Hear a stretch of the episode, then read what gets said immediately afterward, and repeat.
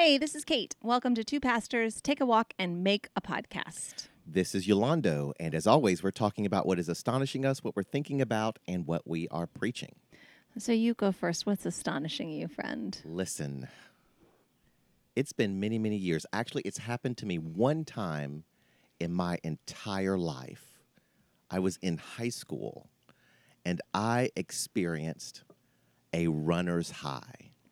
Like I was in the middle of a track meet. I was running the either the mile or the two mile, and the race was not quite over. I mean, it was kind of the last leg, the last part of the race, and I was like in maybe fifth place, um, and suddenly, like I felt this euphoria. I didn't feel my feet hitting the ground.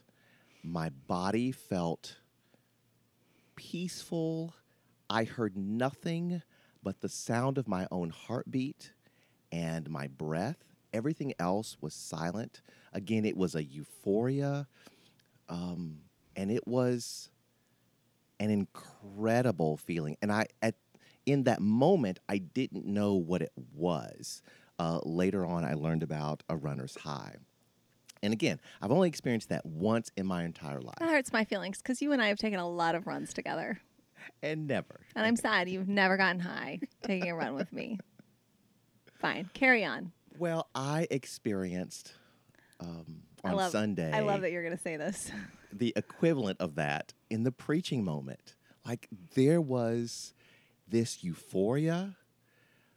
Um, I like there was my my body felt different. Like I watched the video, I'm like, "Wh- when did I start pointing? When did I start pounding on the lectern? I mean, clearly, it was the work of the Holy Spirit. Um, I received some calls this week. Uh, people asking what got into you, and of course, the answer is the Holy Spirit. You as an extrovert often talk about you know you you have something to say and it just it's burning on the inside of you if you don't say it right? That's Correct. rare for me as an introvert. On sunday i had this word that was burning. I had to say it or else i was going to just combust like just i was going to lose it. And then after the preaching moment i prayed we sang a song i did the benediction and uh, we have this traditional lectern that's really big. It's high up some stairs, and you can um, like squat down in it if you want. No one can see you. I went back into that pulpit, and I just collapsed, and I I just cried. I I mean I just I could not help bursting into tears. Number one, because I was exhausted. Number two, frankly, I was embarrassed because it felt like this emotional display and that I was out of control. And so I was embarrassed, but also um, like the, the feeling came back to my body and I was like, I hurt, I was tired and I, I just felt spent. And so I just cried behind the pulpit for a while while people left the sanctuary. And I gathered myself and left. And um, I've been doing this for what, 24, 25 years? And I left the pulpit asking God, what was that? I mean, what? Yeah. And I know what it was. I know it was the Holy Spirit, but it was an unusual anointing to preach on Sunday, and it was both exciting and wonderful and beautiful and scary Yeah. and um, Well, I mean, I just think that we, so on this podcast, we often share what is real that's happening in our congregations, particularly the things we want to celebrate um, and lift up. Um, and and we, I think, to an appropriate degree, sometimes share what is hard. But also, I mean, I hope this is obvious. There's a lot that we don't share. Um, and I think that we partly, I mean, that's just common sense and good pastoral boundaries. Um, and partly it's because we really try to focus our energy and attention and vision on where we're going and what, you know, so what you pay attention to you get more of. So I I mean to me it makes sense that you would have that kind of a static experience at this moment pastoring at Derita because I think that a huge shift is happening there and there's a huge supernatural awakening and rebirth you know there's there's something that is groaning in Yeah, the birth yeah. pangs and trying to come to life there and it is not something as as hard as it is for pastors and elders and church leaders as much work and effort and energy as it takes um, to be faithful in all seasons, but particularly in this season. At the end of the day, it's not all of that effort that actually does the thing. So I think it makes sense to me that you would have this kind of supernatural aesthetic, ecstatic experience in the preaching moment, knowing what I know about the season that Derita is in in its transformation and just the real joys and pain pains that go along with birth, right? And I think that's happening now. And um, you know, a lot of that story is not appropriate to share in a quasi public setting like this one. But I mean, certainly one of the gifts of our friendship is we do a lot of um, talking personally about like, hey, this is happening, and here's the situation, and this is how I'm feeling, and this is what I'm planning, and can you check me on this, or do you see something differently? And that's, I mean, that's very much mutual. And I think you need, I mean, I think that all pastors need someone who shares their values and vision, who they can be really vulnerable and frank with, and it's confidential, and you can because sometimes it's it's just um, you need to show up as the leader, which means you need to come to the table knowing what you think.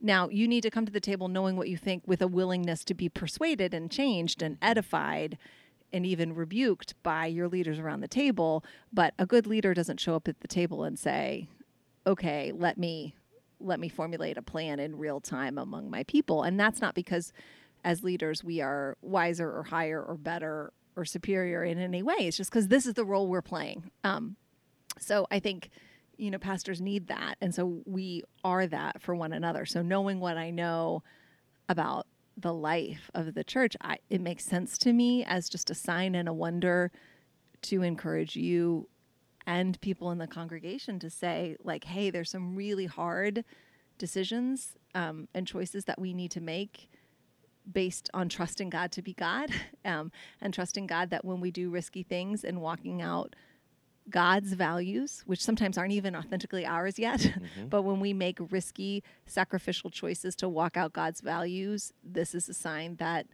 the Spirit is with us and making us more than we are on our own. This is a manifestation of grace. And I think that you need that and your people need that. And that is, you know, God's goodness and kindness. So I think it makes sense. Yeah, it was amazing. It was an amazing Sunday. Now, and I say that. And now you got to preach this Sunday. Well, and knowing that you know, someone may go check it out on YouTube and watch it and go, uh, wasn't that great? In the moment, in Yeah. that room, there was a charge Yeah. in the air. Well, and that's I think such a helpful thing to say because um, actually I was just talking to my friend Charday, who's a member of the Grove and is starting seminary in the fall and is preaching her first sermon, um, official sermon, this Sunday at the Grove, and so we were just talking this week because she is beyond ready and does not need anything from me. And I know when you do it from the first time, it's just good to have support and to know that, like, okay, I know that I'm um, not crazy because it is crazy to step into a pulpit and preach. Just period. End of story. Anyway, so I was talking to her about that, and we were just talking about how, and you and I really like this Andy Stanley talk called How to Give a Talk, where he talks about sometimes in the preaching moment, especially pastors, go into a sermon and what we're looking for are those like ooh ah moments, like ooh I never thought of it that way before, or ooh Right. that was so You're looking pretty. to impress. You're looking sort of to be entertained or astonished or whatever, and like that is not the point. Um, it's just not the point. So that's not bad, but it's not the point. The point is transformation, and the point is a spiritual experience, a, a manifestation in people's hearts and minds, and um, you know, spiritual nourishment. And um, Yeah, so one of the ways we put that on Sunday, um, and we do this from time to time at Derita Church, is that we say, okay, you- you're going to listen to the word, a, a, logos word. I'm going to read the text. I'm going to preach and teach the teach the text, but you're also listening for the Holy Spirit quickening some part of that word to say this is for you i want you to do something with this Correct. And and so to have that to have that experience by the grace of God of hearing directly from the Lord or being changed or grown or transformed or healed or whatever that looks like. That doesn't require like an ooh ah rhetorical excellent thing. And in fact, like the excellence or the cleverness or the entertainment value of the sermon can get in the way can actually be counterproductive to that. That you can leave thinking like, "Oh, so and so is a great preacher," instead of focused on your walk with the Lord and how God is. You know, God doesn't care about the sermon. God cares about God's people, and the sermon only exists as a means to an end, and the end is the maturity and growth and fruitfulness of the people. And so, like, if people were to go watch that message on YouTube and be like, well, I don't get it, I've heard better sermons. I mean, maybe, but that's not the point. The point is what happened in that room. And I, I mean, and I do think that people can go, if they're looking for it, can go to that YouTube and say, hey, is there is is there something glorious in this for me, Lord? And I think that where we look for it, we find it. Mm. But if you show up to be critical or to be entertained or to evaluate the excellence of Yolanda's preaching, I mean, you'll find what you're looking for. That's right. So what happened in that on that day, which I think is available in a virtual way, but what happened in that day was the spiritual edification of the people in that room. And if that doesn't impress you, I mean, that's fine, but that's the point. right Um, Right. and and so it it whatever. That's just a huge celebration. And have I ever win. told you about my introverted preacher prayer that I pray Sundays going to church? We've No. never done- Well, um, almost every Sunday when I'm driving in, I pray something like, um, God, I'm not really sure I want to do this today. I'm really nervous. I don't want all those people looking at me. I don't think I really want to get up in front of people. But um, you said I've been called to do this work, and you said that you would provide an anointing, so I'm going to do it, trusting that you're in it. It's like every Sunday I have to do that kind of prayer just to affirm, okay, God, if you're not in this, it's just it's it's going to be nothing. It's just going to fall flat. It's just going to be Yeah, that's interesting because, um, so I have a version of that prayer that I pray every Sunday because there's never a Sunday where I don't want to preach, but there's also rarely Sundays that I do want to preach in the sense that Mm. I always feel unprepared. And I always feel like, oh gosh, if I had just worked a little harder. And Yes. I often feel overwhelmed and like distracted. And um, and so what I pray almost all the time is like, oh, I do not have it. I know it. You know it. I do not have it Yeah, it's a similar and I thing. feel and I feel terrible about that. Like I feel a tremendous amount of like guilt and shame. Like if I'd made better choices, a bit more responsible, I would have it. You've given me everything I need to get it. Like I have the great privilege. Like my community has provided me with the resources of you know going to the well at the, you know like there I got no excuse no like I should have it I don't have it and then I but what I say is like look Lord I I want people to be fed in this moment. That's the point of this moment is not for me to feel cool or look cool. The point of this moment is for people to be fed. And people are coming to your house today seeking your presence and seeking a word that will sustain them and grow them and encourage them and heal them. And and so God give them that word. And if I get a choice, God, I would like to look good while they get that word. Like that's, That's what I would prefer. That's great. But you do it the way you want to do it. But I know that they can get that word even if I look like a damn fool. And so if this Sunday is the day it all catches up for me with me and I need to look like a damn fool, I accept that, but please feed your people anyway. Like and I mean That's I really great. like I no, that's I mean good. is That's so I mean every like there are Sundays more than I would like where I just am sort of feel like like sick to my stomach just with the again like I don't want to not preach like let me be clear Like, I never want to not preach I have such a problem I never want to not preach but I also just i almost never walk into the sanctuary being like I've done what I need to do and I am confident I'm and ready. ready. to go like never ever I mean not never but ve- like rare. it's very rare so I am praying that prayer too of One like most oh it, it cannot be up to me it cannot be up to it me It can't. Yeah. One of the most helpful things that um, happened to me early on in this preaching life was uh, when I had to preach before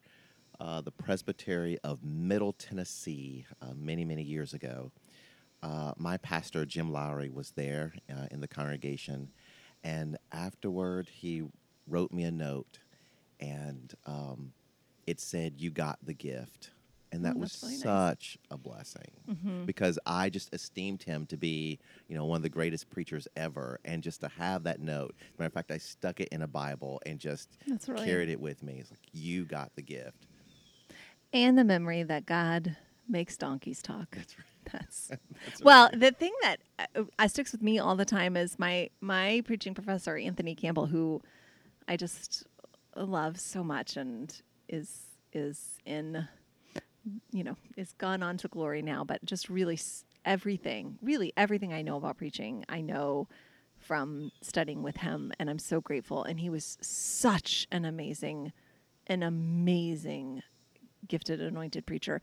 Um, but he and this terrifies me he said lots of things that stuck with me he's the one who said to us that if we paid attention over the course of our ministry we would meet every single person in scripture in our congregations Wow. which i think about all the time. And it sounds like a it's it sounds like the dumbest thing ever. And i and i find it to be so helpful because i experienced it to be true. And i think it's really helpful as a preacher to sort of say like these people whose stories are captured in amber in the bible and it's true that god was using them and present with them and all those but not just them us too and so it makes sense that the kinds of adventures and encounters that people are having with god in the bible if god is who god says that God is and if if God's promises are true then of course the same sorts of things are going to be happening because same God same people right? So anyway I think about that all the time.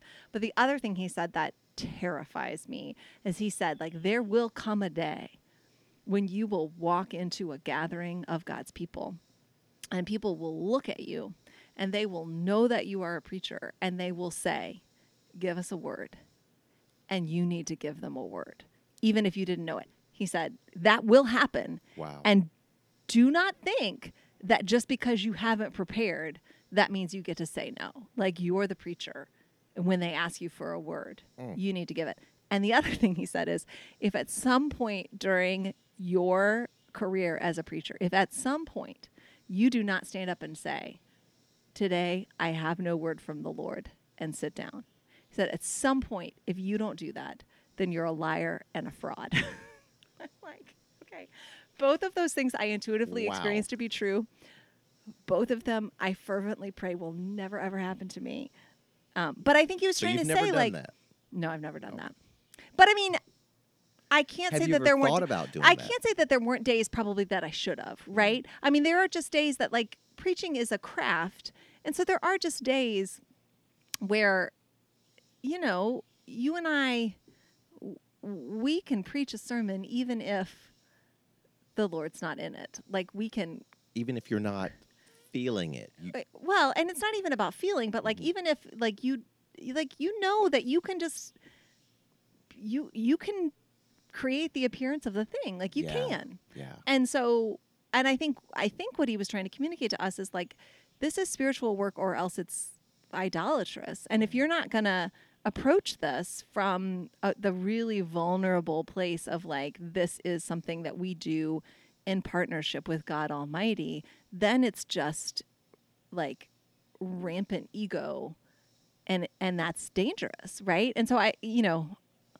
I really liked Anthony Campbell. Not a lot of my colleagues did, but I just thought he I just think he's brilliant. I thought he was brilliant and I'm I'm so grateful for um I'm so grateful to have studied with him. Anyway, that's just so what's astonishing so far you? off field.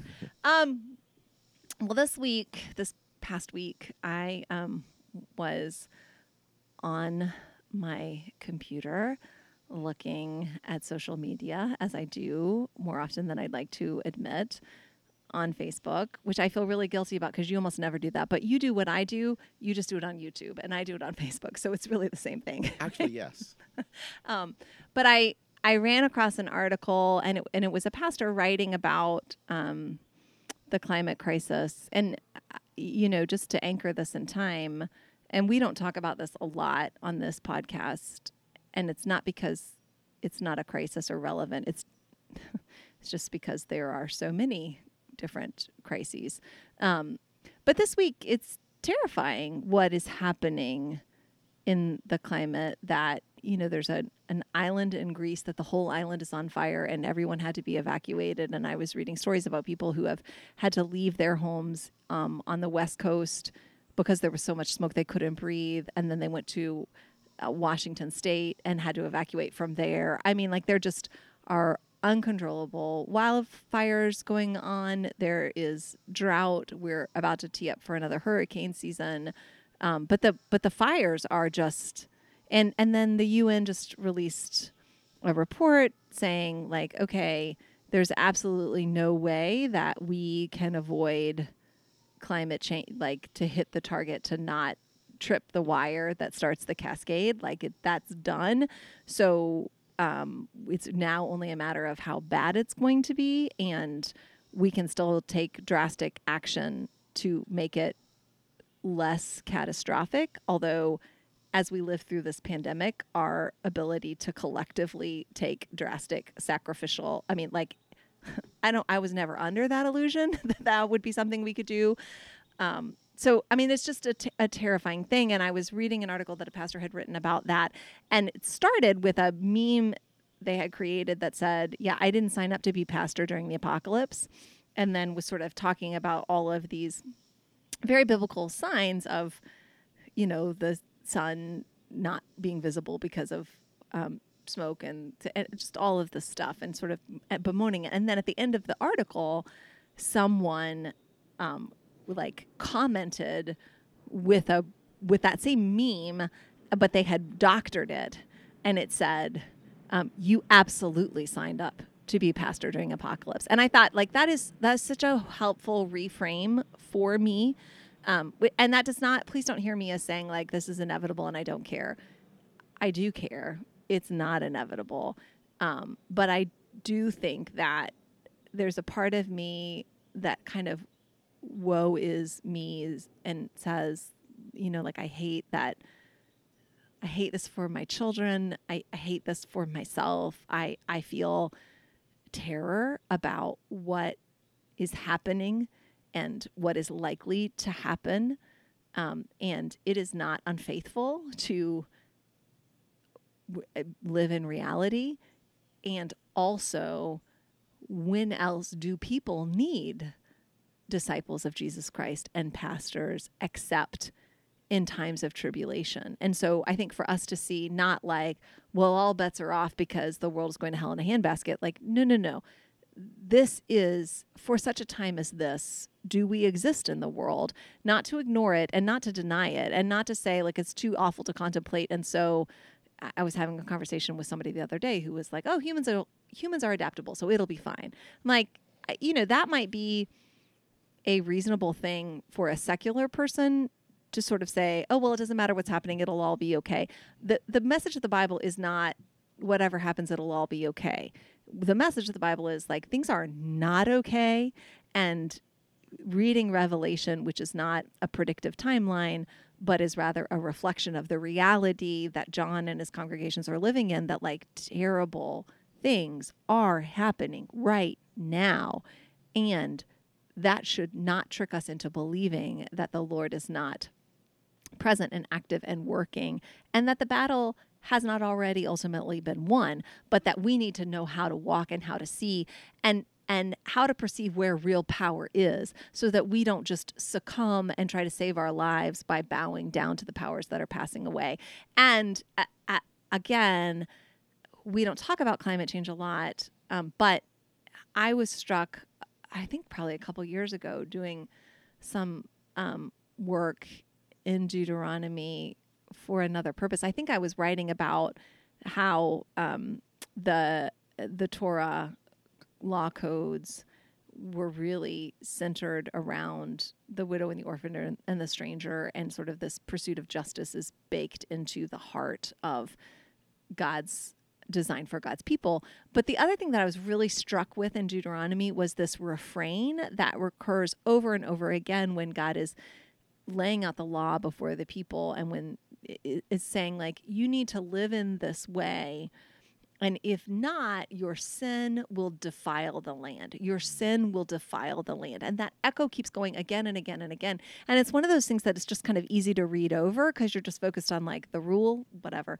But that idea that our sin, our moral choices will defile not us, which is I think what we assume, yes. but that this our sin will defile the land, will defile creation itself.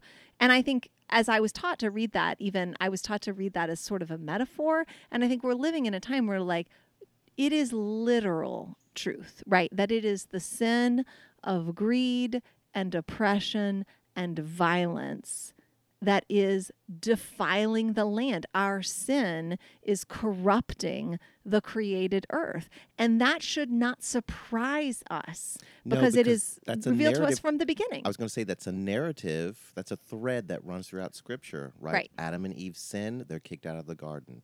Israel sins, they are driven into exile in Babylon. Right. Cain sins against Abel, and his blood cries out from where? From the, the altar? From the land. From the land. Mm-hmm. And so I think like we are, we sort of inherent this like Western Enlightenment understanding, like I think from Plato of like, the the spiritual versus the natural and we think of sin as like this is a metaphysical like emotional like it just has to do with people and the natural world kind of goes on like clockwork thought. we think of that there's just this huge separation when the real when the witness of scripture is no it's one world everything is spiritual and so when we sin that is the ramifications of that are expressed not just in our social emotional interactions but also in what we label the natural world. And that's not new news for anyone who takes the Bible seriously. So that's what. Yeah, and if I remember, you know, exile theology correctly, um, the Old Testament prophets, it wasn't simply that there was, you know, a sin. Correct. And it wasn't one sin at one time. Right. It was collective sin over a long period of time and then consequences, mm-hmm. exile. And I can see a parallel with climate change. Well, and I think like the idea of collective punishment really offends us yes. unless we're thinking about children and then we're all about it. But um the idea of collective punishment really offends us, but I think that what we have to see is some of us think like, well, I don't really have any power, therefore I'm not really responsible for the world as it is, and my choices are morally neutral because I didn't create the system. I'm just trying to survive in it. But the reality is, when we make a choice to co sign on what we know is evil eh, or to sort of um, do what we can to benefit from it and excuse it by saying, like, well, if I were in charge, I'd do it differently. But since I'm not in charge, I'm going to go ahead and whatever, make all these choices that the culture says are morally neutral, but we know are not. We're like, everybody else is doing it, so I get to do it too.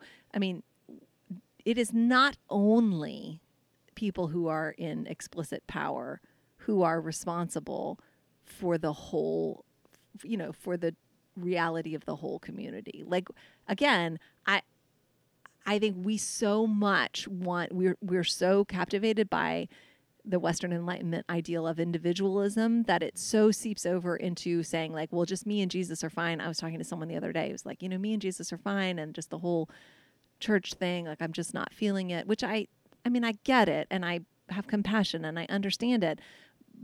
But like, I didn't, I didn't design the system, right? Like, the scripture i think is just clear that it's not that we don't have individual relationships with god we do and we are called to be part of a community. And so it's not only just this positive of like we need the community but also whether we feel like it's we are responsible or not like we are part of a community with all the good and all the bad that comes from that like we cannot help but reap what the community is sowing. And that's just again, like, thank goodness for everyone that I am not God, but that just, as I read scripture, that's the way it is designed. And we can think that's not fair.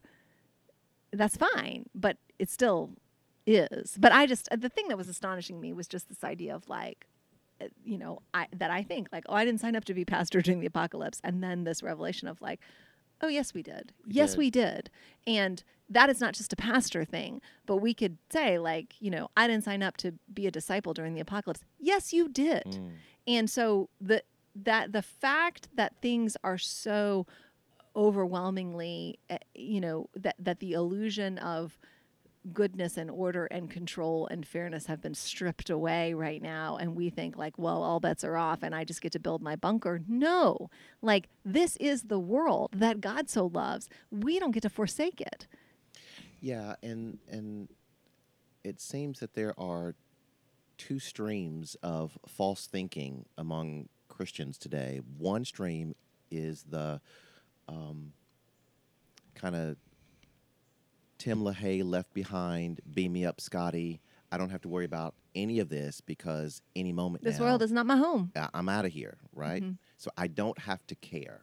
right The other stream is to align with the empire and the powers that be Mhm. and say, okay, by force of will, um, by any means necessary. Uh, I know Jesus said, love your neighbor, but we can do that later after we establish my kind of right order. or to say the powers that be are in power because god put them in power so obeying them is the same thing as obeying god which as soon as you state it that plainly anyone can tell well that's not biblical but that's what people do all the Mhm. time like you just have to submit to authority because you know friends come on like it's it is terrifyingly not that easy uh, so anyway i that's what i'm astonishing and now we get to move into what we're thinking about What and we're we're thinking thinking about about. all kinds of Wow. stuff and Well, all related to the vaccine and, And COVID and and yes. masks. Well, for me, you know, I've been really avoiding the reality of our son going back to school because last year was so hard, so challenging. And um, now I'm confronted with this reality that he's going back into a public school, and we are in a school district in which, you know, parents have yelled and screamed and cried, and now the school board has said, okay, masks are optional.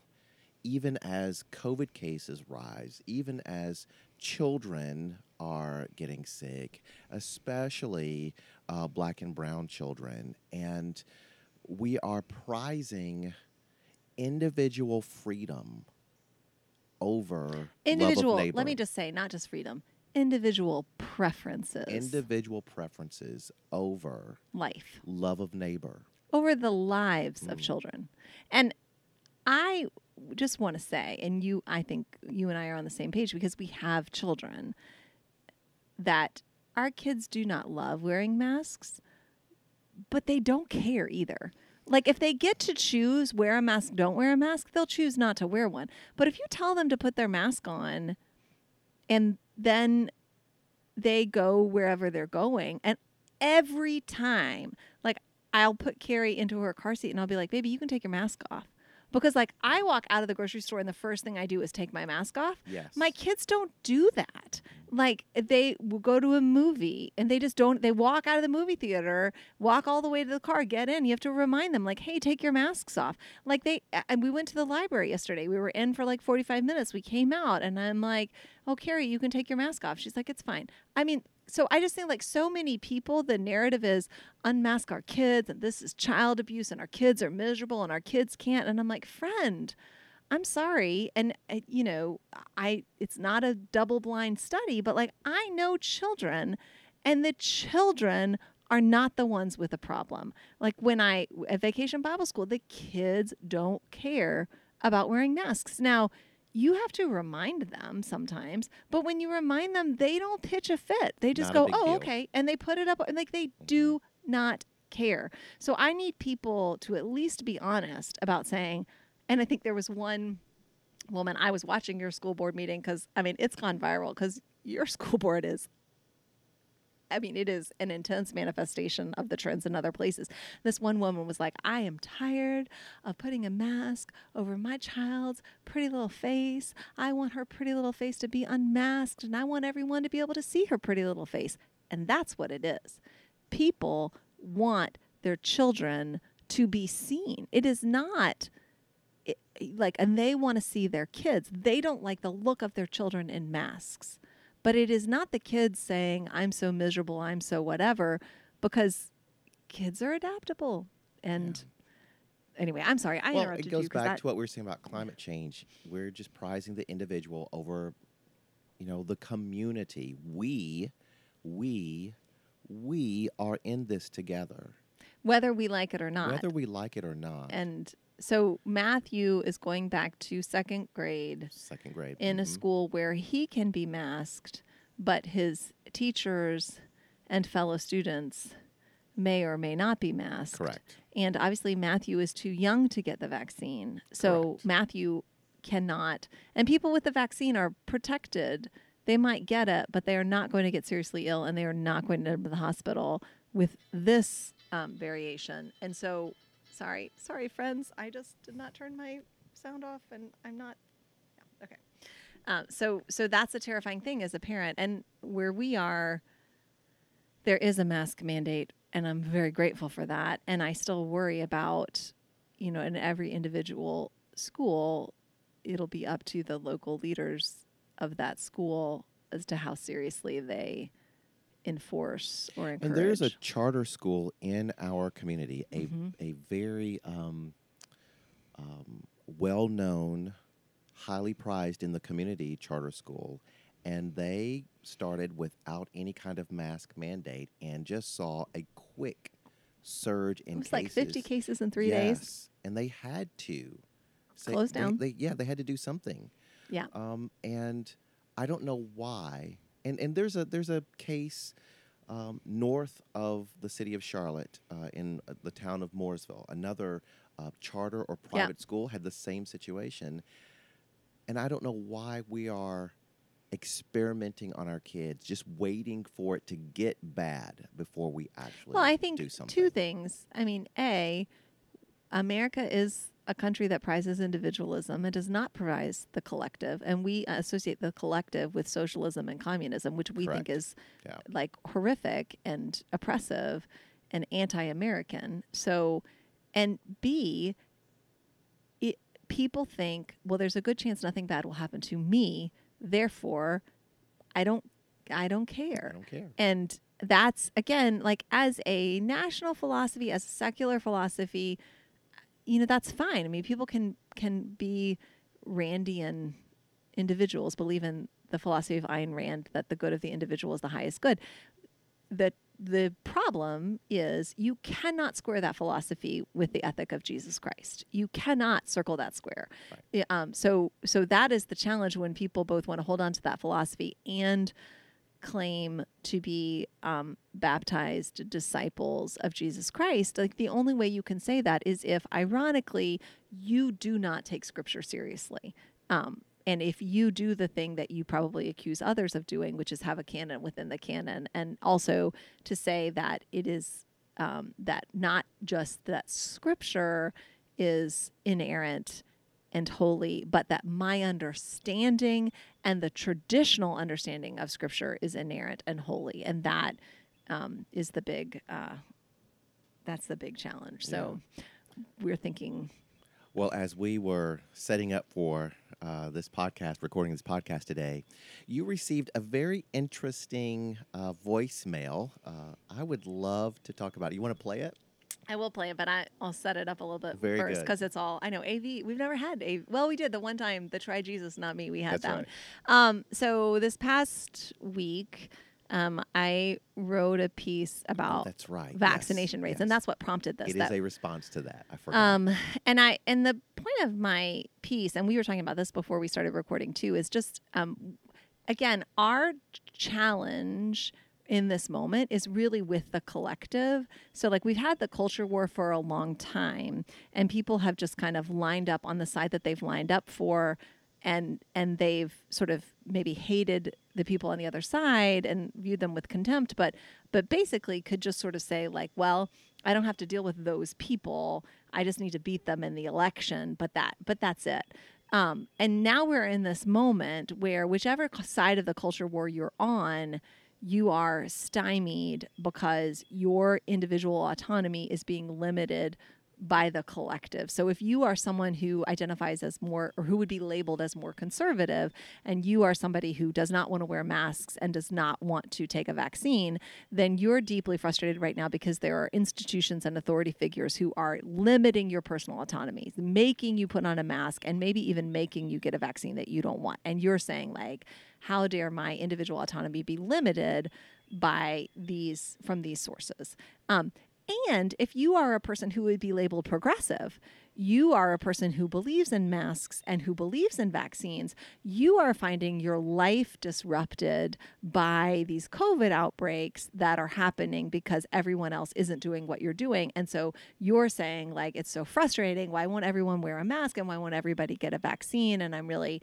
you know, so whatever side of the culture war you're on, part of our huge frustration right now is it's not just how dare those people over there be so stupid and dangerous. It's now my life, my personal choices, my ability to control my day and make, you know, is being limited by choices that other people are making that I don't have control over. And that's just something that like we're all really struggling with because regardless of which side of the culture war we line up on, we're all Americans who feel like I should get to determine my own destiny. And right now we just don't, right? Like we are I mean like King's quote about like this inescapable destiny of mutual Web of- yeah, mutuality, web of web mutuality yeah, mhm. is like we are that is not theoretical. That is just in our faces right now. And um and I had written this article um trying to say to people who are frustrated with those who won't get vaccinated, um, people who are saying like, "Oh, these people are so selfish," just to say like, yeah, I just don't think it's that simple in all cases. I think there are a lot of people um, within the working poor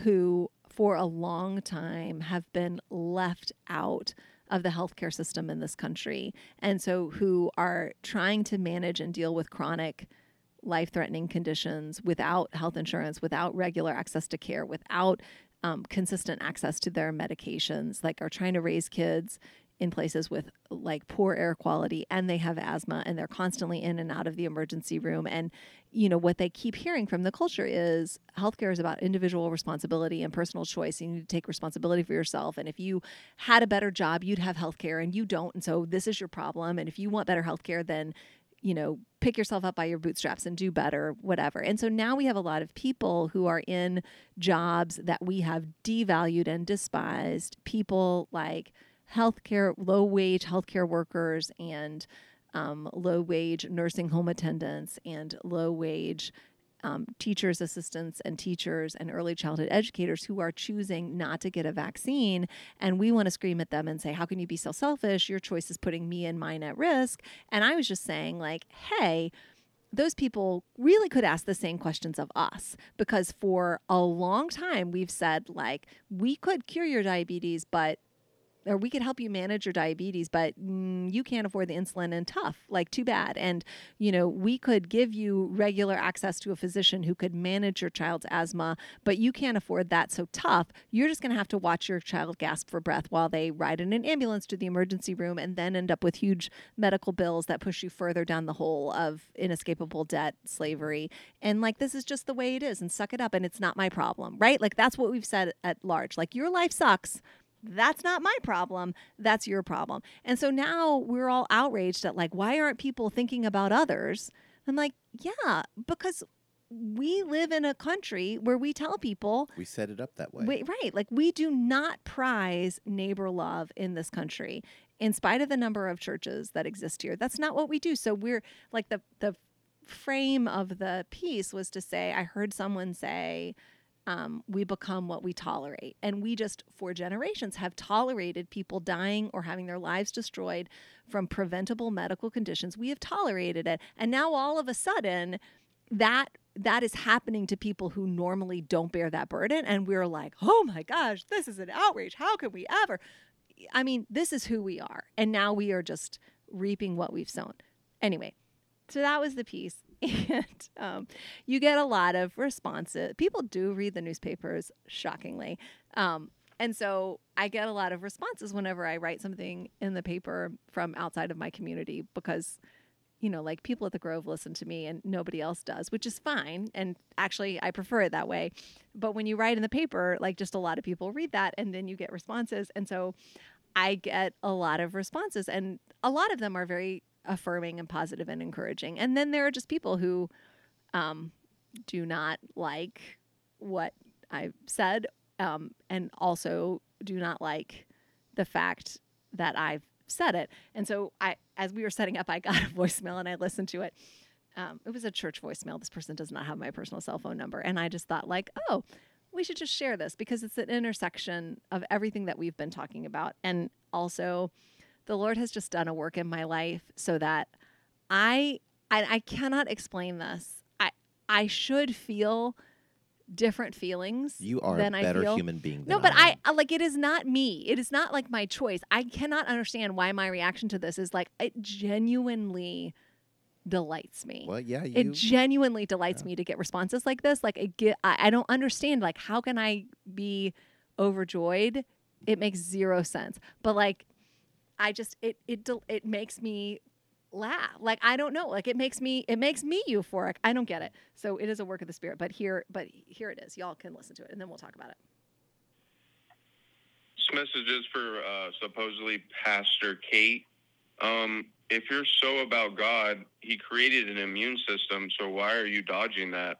And why are you telling people to take a chemical? Number one, and number two, you haven't done your research because the CDC said that it's never been isolated. So if you're smart enough, that means that it's not real. So what are you doing? Why are you telling people that? And you're definitely not standing by God by holding online services with something that's a 99.7 survival rate that's not even real, even if it was real. So knock it off. So Can I just say, I love. It's not real. but there's a 99% survival rate, but it's not real. Well, I mean, in the spirit of we become what we tolerate, like what I've learned is to just sort of like I have friends, and usually not you, but like I have female friends that when I get things like this, I'll share it with them, and we just kind of like we actually have a competition for like the the most um, extraordinary things that you hear as a female uh, woman pastor. Um, but in the spirit of you get what we tolerate, I don't generally like. I'm not. I, I'm not answering this guy back, but I. But I do think that it's helpful sometimes not to ignore it so that people don't think that you're ignoring it because you don't have an answer. And I think it's helpful sometimes to lift that up so that people know like just because you're not saying that, that doesn't mean that people aren't saying that. And so it's really like there are things I think especially in the mainline church that we think are settled that are not settled. And we can't just say like, well this is what we do because this is what we do. Like we have to understand you know why the ways that we are recognizing the giftings of people is godly and not just an accommodation to culture. So, so two things, um, or several things. Um, just on the this the I, I have to for just a second talk about the science of this. Um, Because is- you have a biology degree. I do have an undergraduate degree in biology, and ironically, actually did an internship at the CDC when I was in college. So there's that, which means nothing in the context of this discussion, but it's just ironic. But um, to set up this premise of you believe in the vaccine or you believe in your immune system. So here's the thing the vaccine works by priming and activating your immune system. So if one doesn't believe in immune system, then there is no point in taking a vaccine. That is not an either or statement. Um, the the second thing that I just think theologically is worth pointing out in the terms of like it's not real, but if it is real, it only 99.7% of people will survive it. So it doesn't matter. Again, like I think what you have there uh, among many challenges is a theological challenge because when you say 99.7%, then it sounds like, well, if 99.7% of people die, survive, then not even one person dies. But 99.7% of, and I don't know where that stat comes from, but let's just assume that it's the United States of America. So the 99.7% survival rate still means that by last count, 600,000 people died. And and you one could say, "Hey, I'm a utilitarian like the suffering of 600,000 people dying is not um, does not counterbalance the suffering of uh, close to however three six ten billion i don't 10 million i don't know how many americans there are 7 million americans No, 350, 360 million. Americans. Hmm, Whoops, sorry. But to, you could just sort of say, like, hey, I'm weighing pain and suffering. And when I put that on the scale, the extreme pain and suffering of 600,000 people dying and their relatives, it does not counterbalance the suffering of 3.7 million people, like, being inconvenienced or being more than inconvenienced. So I'm picking, like, the less, the least amount of harm. And, like, I think as a, as a secular person, as a government strategy, you can say that. You can't say that as a Christian, though, because you're stuck with Jesus saying the good shepherd leaves the 99 and goes after the one, right? Right. So mm-hmm. this just doesn't, this, you can think that if you want to, but you cannot. Con, you cannot claim that you're lining up with God when you espouse that kind of again Ayn Rand utilitarian hyper individualist philosophy it does not square with the gospel of jesus christ. Um, and so i you know and then you know the bottom line is and i am listening to a book right now um, written by beth allison i think her last name is barr and she wrote a book called the making of biblical womanhood and where she's it's really good. Um, and it's helpful again not it's not new news um, but if you've ever sort of thought like i understand that I, I know and understand that women are called by God, but when I hear people quote scripture at me from the other side, I don't know how to respond. Um, and like it, this is a very helpful read to sort of walk all the way through it. And one of the things she does that's really helpful is just to say, hey, look, first of all, complementarianism is patriarchy. And that's not just her being pejorative. Like she quotes all kinds of people within the, for lack of a better label, conservative evangelical movement saying that complementarianism is a rebranding of the patriarchy. Absolutely. So so that is what that is. So if you believe in complementarianism, then you believe in the patriarchy. And she, uh, you know, has brilliant arguments about like, look, that the devil won the day that he convinced Christians that oppression was a tool of God. And and she also just walks through one of her main points is often people say like well we need to preserve the patriarchy because otherwise you're just conforming to the world. And the patriarchy is distinctive and it illuminates the kingdom of god. And the problem with that is this so-called distinctive christian patriarchy looks exactly like the record of human history. So if you look at you know, uh, the ancient world, if you look at the not so ancient world, if you look at the contemporary world, what the world has always been about the patriarchy. And she so so to say we as Christians believe in the patriarchy because it's distinctive from the dominant culture is just not true. And so to say at this point that the movement for um, mutuality and interdependence and equality is now, you know, to to cede the point that the culture has that better than the church is a mark of shame, not a, a mark of affirming the reality of the kingdom of God. And you know, the final thing that he says, and this gets to just sort of the intersection of all of this, because I I know that we talk and, and I want this that we talk a lot more about white supremacy and racial discrimination and oppression and violence and injustice on this podcast but um, I, she uses a lot, and I'm not even very far in, but a lot of the work of Russell Moore and just his own words to pull out and look at them. And, and his major argument is like, look, it's not that patriarchy is bad. It's that pagan patriarchy is bad. Mm. So he says, like, pagan patriarchy is when women have to submit to every man and when men use their power cruelly and oppressively. But but Christian patriarchy is good. And in Christian patriarchy, women only have to submit to their individual husbands.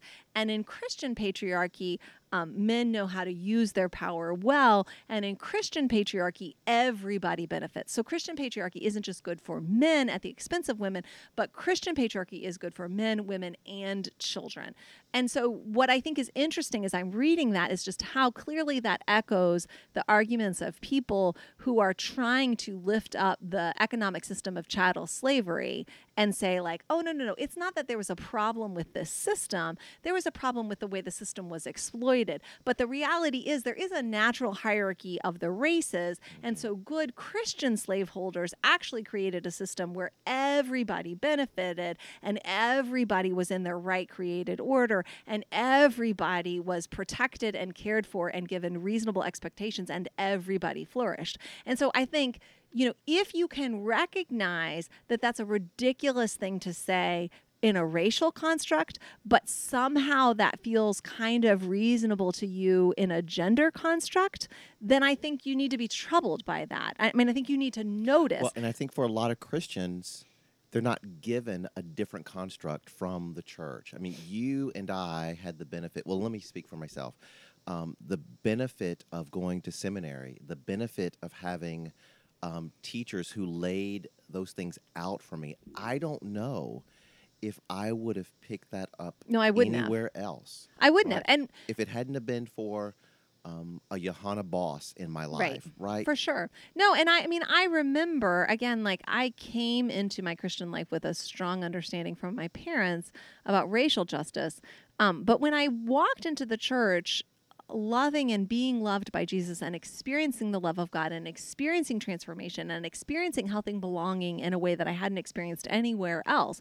And when they said to me, like, okay, so the right way to live is to understand your gender in this way and to understand your sexuality in that way, even though there were parts of me that wished it were otherwise, I was like, okay, fine. If the choice is, conceding to this structure and experiencing this kind of love or getting what I think is right but not experiencing this kind of love like okay I'll just submit to this because the people I trusted in authority told me hey this is the way it is. And I was a person who uh, very much understood that following Jesus was about picking up my cross and was about sacrifice and was about trusting God and not leaning on my own understanding. So when somebody says like, "Hey, I know this doesn't make sense to you and I know that this doesn't seem like justice on the face of it, but like, hey, don't lean on your own understanding, trust God." Like I I was like, "Okay." Like I I had no problem doing that because it just made sense. So if I hadn't had the gift of being called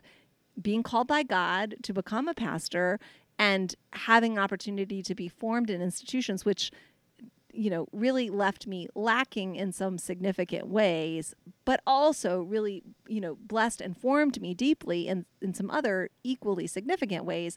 You know i would i would be right in the same place. Like so i I could see myself had the spirit led me down different paths or had I avoided the prompting of the spirit in other ways.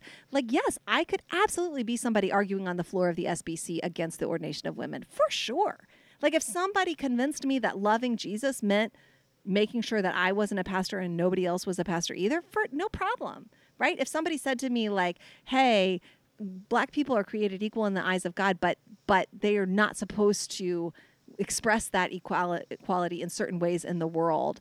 And they're not, you know, I if somebody had said, "If you love Jesus, this is what you have to think."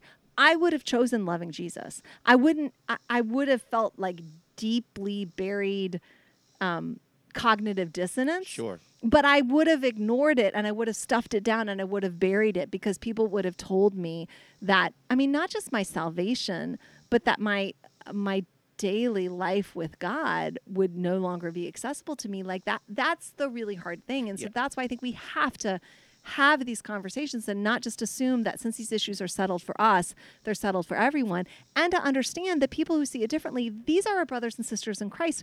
They're not evil and they're not worthless and they're not garbage. And we need to be lovingly, clearly saying, this is what we know truth to be. And this is not based on not taking the Bible seriously. This is based on taking the Bible seriously. Um, so that's all I have to say about that. Hey, that's good stuff. So, wh- what do you think we need to do to um, change minds? I mean, you and I have um, a pulpit that we get into every Sunday. Outside of that, Well, I do we need to be doing? you know, I'm thinking about this a lot. And while I am convinced that there are moments when we are called to publicly speak and publicly protest and publicly um, participate in acts of civil disobedience and cheerfully and joyfully pay the price of those, I am convinced that those moments exist. Um, and I pray for the strength and the humility and the courage to embrace them when those moments are there.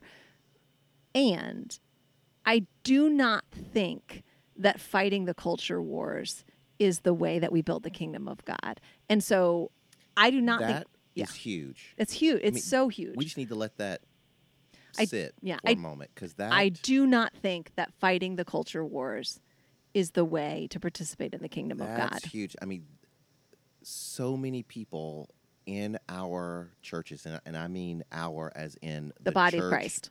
body of Universal. Christ.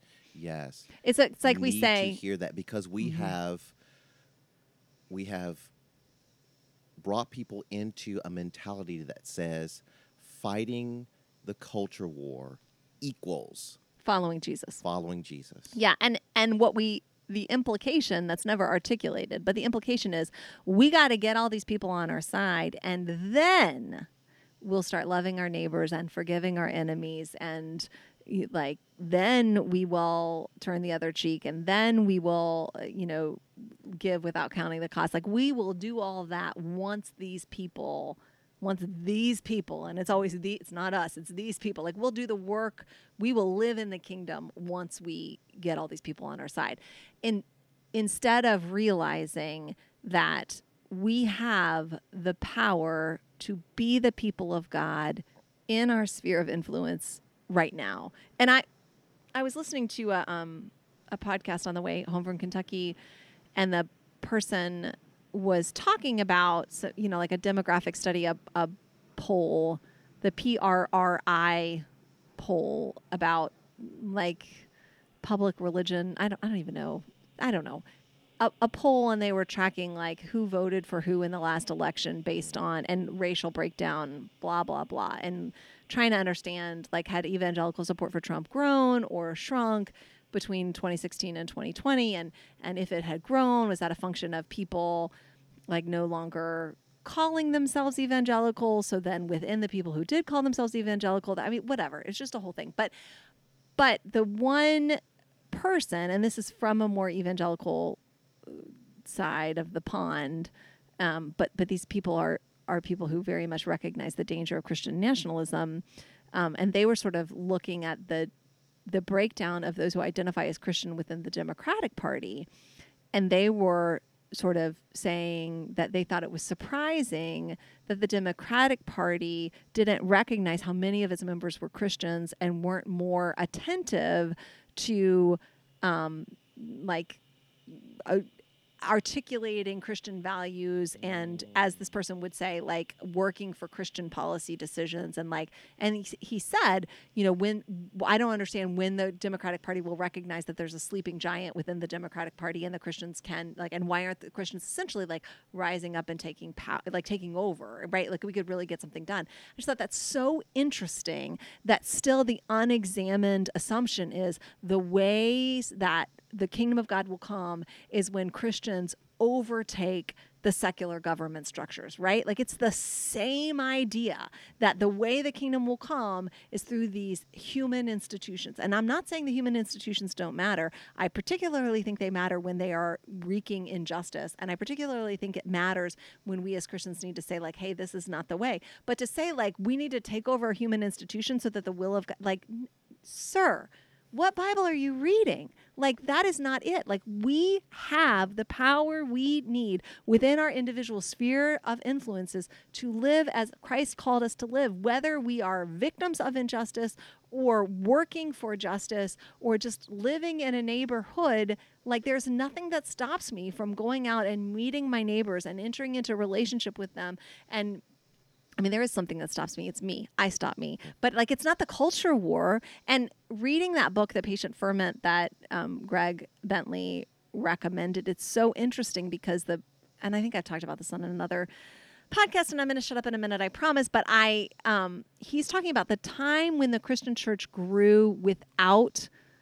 Um, An using, evangelism program without. well, um, well, before that though, he's saying like the Christian church, we think of it as growing after Constantine became a Christian, right? Like Right. after Christians got the tools of the empire, then the church really exploded because we did things like crusades and, you know, institutions like chattel slavery where we'd be like, well, I'm kidnapping you and torturing you and killing you and what and like making you labor forever without t- without wages, but I baptized you, so I'm saving you and I'm growing the Christian church, right? But explicitly, people sought to justify that economic system by baptizing it in Christian theology, and I think that um, you know Ibram Kendi reveals that so well in his book Stamped from the Beginning that like this has all been about economics. It's all only ever been about economics. It has been about how can we justify an economic system which on the face of it is is blatantly violent and unjust like how can we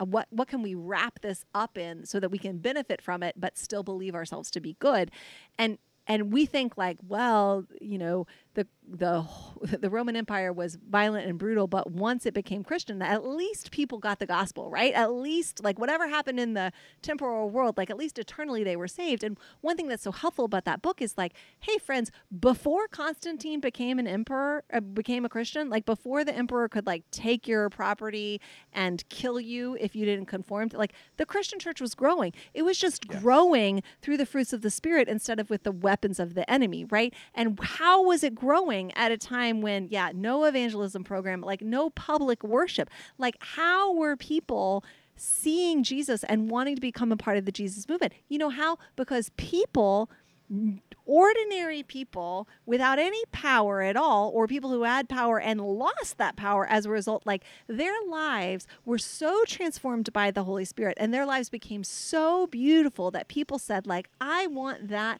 no matter what it costs me. So how do, does the kingdom of god come? Sanctification of the saints right? Not like let's build a, a christian institution that is the church that provides healthcare and education and all of that. Certainly not like let's take over the united states government and then be the world's policeman in the city on the hill. No sir. Like these are not the ways of the kingdom. The ways of the kingdom is that kind of supernatural overshadowing that we see in scripture that you experienced in the pulpit last week where something happens mm-hmm. that is ineffable but so powerful and people cannot explain it but people cannot control it and people cannot resist it. And those are the tools of the kingdom of God and we keep forsaking them because they're unpredictable and they're uncelebrated and they're unvisible and saying like well no give me an army and then i'll be good but if people don't get on board i'll threaten them for a good cause this is not the way the kingdom comes Yeah, I sat in on one of our uh, Sunday school classes uh, this past week. Wonderful, great class, beautiful people. They're wonderful.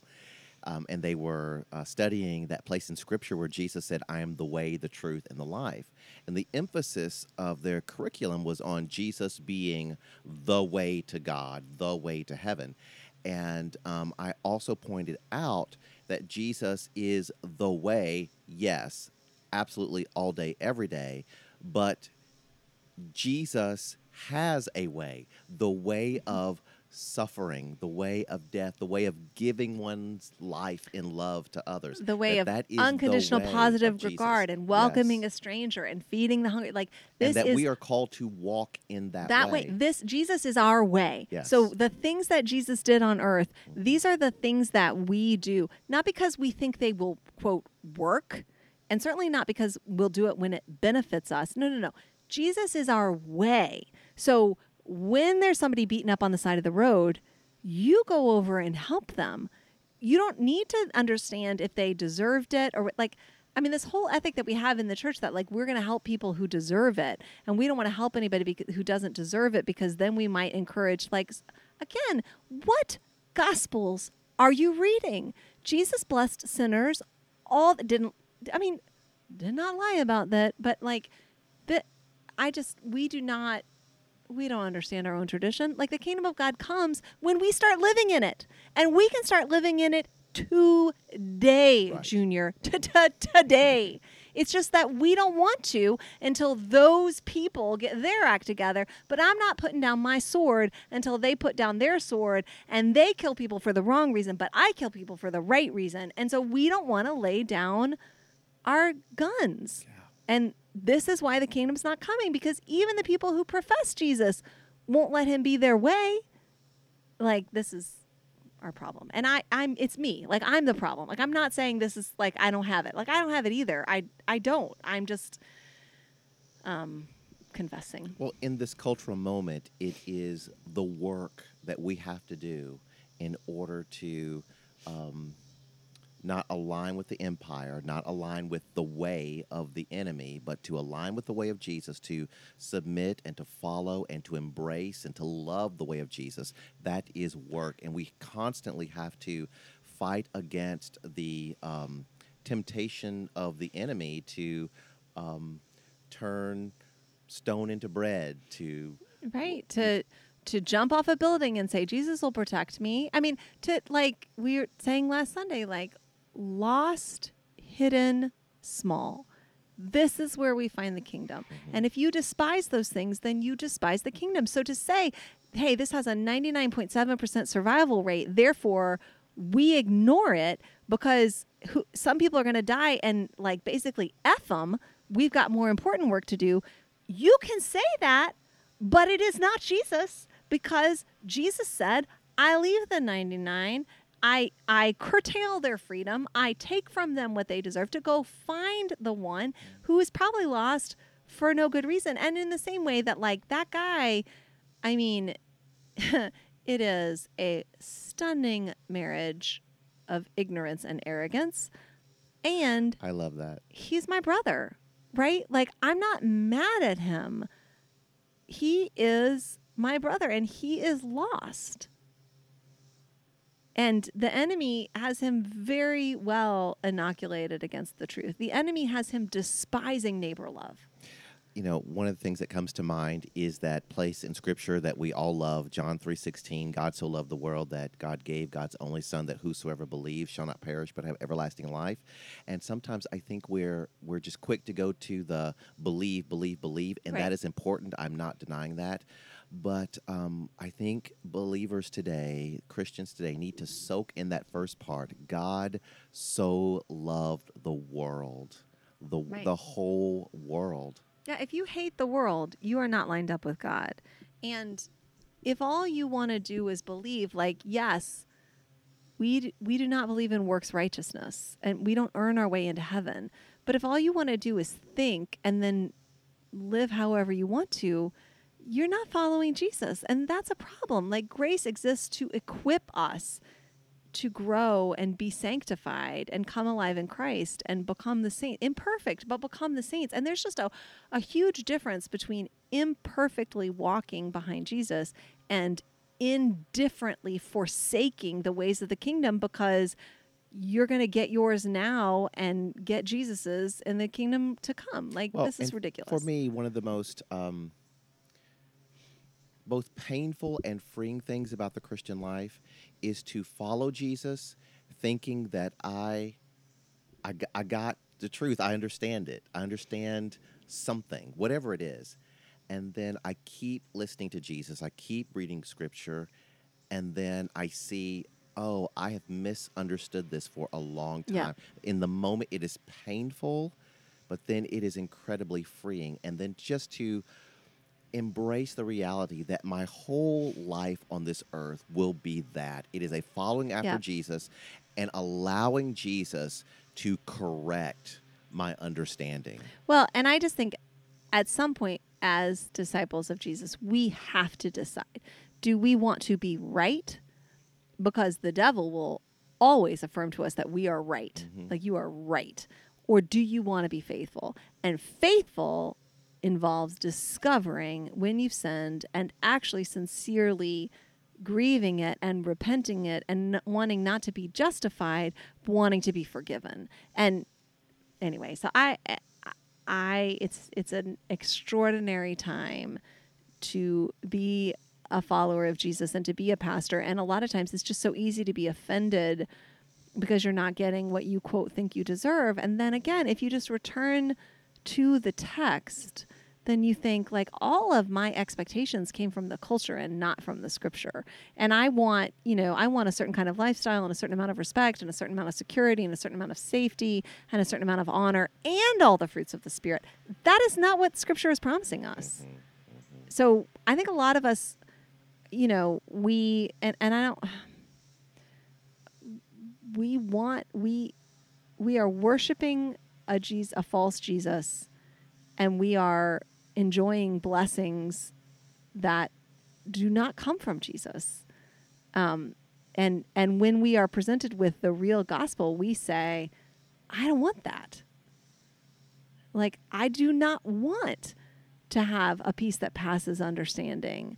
I do not want comfort in my sorrows. I do not want the strength to pick up my cross and follow. I do not want to love my enemies. I do not want to turn the other cheek. I don't want those things. I want to win. And that is not what, that is not the way of Jesus. And so you got a problem not with me, you got a problem with the Bible.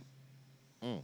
Anyway, Well, in light of all of that and everything we've been talking about as one of your neighbors runs their lawn equipment, uh, what are you preaching this Sunday? well, I'm not preaching this Sunday. I You're am going preaching. on That's vacation. right. Um, but the very wonderful and anointed Charday Henry, who is a friend and a member of the Grove, um, and who is heading to Union Seminary this fall, and I'm so excited and honored and privileged to get to be part of her journey. Um, she is preaching her first official sermon this Sunday on um, a continuation of our series on the mind of Christ, and she is looking at um, John 15 and um, the the analogy, the figure of um, Jesus as the vine and us as the branches and God as the gardener and thinking about what what does it mean as you know relevant to this talk what does it mean when our goal shifts from being winning to being abiding. Like when what we're saying is not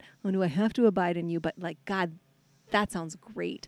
I want to abide in you. That's my goal. That's my desire. What what does that mean? So i'm super excited and grateful that i can virtually participate in the service even though i'm far away I am so grateful that even though I cannot physically be in the sanctuary, I can be a real part of the community on Sunday What a and gift. be a part of that. That is a huge gift from God that I am celebrating God for. Um, so I'm really excited about that. What about you? What are you preaching? I have no idea. it's Tuesday. It's Um, Tuesday. yes. After this past Sunday, um, I, I just don't know. Uh, lately, um, I mean, I haven't been in a series for months and have just been going week to week. Um, just looking at the needs of the church, the things that we're going through, and have been, um, you know, with the help of the Spirit, speaking to those. And um, this week, I'm not sure what that. Um, I, I have some ideas when we're off mic. Oh boy! Well, Um, last week the the the sermon um, idea came in the midst of my small group. One of the elders of the church leads it, and uh, uh, Margaret was giving. Um, she was recalling a devotion that she'd read earlier that morning, and she was reading it, and she said the word courage, and I just felt the Holy Spirit saying, "That's the topic for Yeah. Sunday. That's your Yeah. that's your message." And um, boy, it was just Which- crystal clear. And I mean, not for nothing, but again, talking about like baptized expectations. Like, if the narrow way of Jesus is the wide way of the devil that the culture keeps trying to convince us, like, why would we need courage? To get everything we want exactly when we want it and be celebrated by the world and have nothing ever bad happen to us and never suffer. Yeah, like, you don't need courage for that. Uh, you need the winning lotto ticket numbers. But anyway, so I, I think that's just an interesting thing. Yeah, yeah, you need courage to walk along the way of Jesus, which is worth it. But if what you're doing is does not require courage, but is just a manifestation of self interest, that's a good sign that it's not the way of Jesus. Anyway, um, I yeah, that I'm off off off mic. I'll give you ideas. Sputter to a stop. Also, patriarchy is bad for men. That's my last thought. Patriarchy is bad for men. Yes. Everybody keeps framing it as I'd it's bad for women, it's bad for children, it's bad for cultures, Yes. it's bad for men Mhm. too. Super bad for men um, to basically convince them that they need to function as proto gods.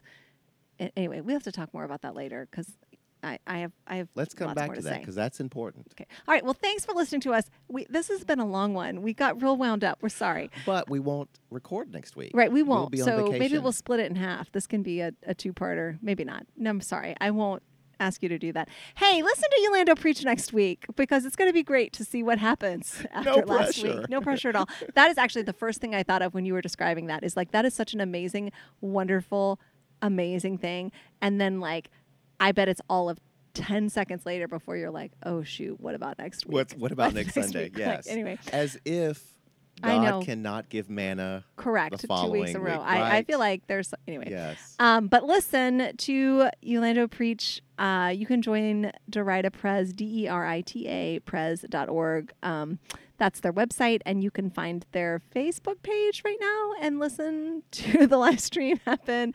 Um, you can go to their YouTube channel, and you can also listen to um, the back catalog of Yolanda's messages on their Podbean uh, podcast. Uh, look for the Derita Church podcast. And if you want to find out more about what is happening at the Grove, you can go to our website, which is thegrovecharlotte.org. Um, you can join us for worship in person in the sanctuary at 10 or on our Facebook live stream at 10 and listen to Shardae's sermon, which I'm super excited about. Yeah. Um, you can watch it also, it'll be on our YouTube channel. And uh, you can listen to old messages from the Grove. You can binge them if you'd like.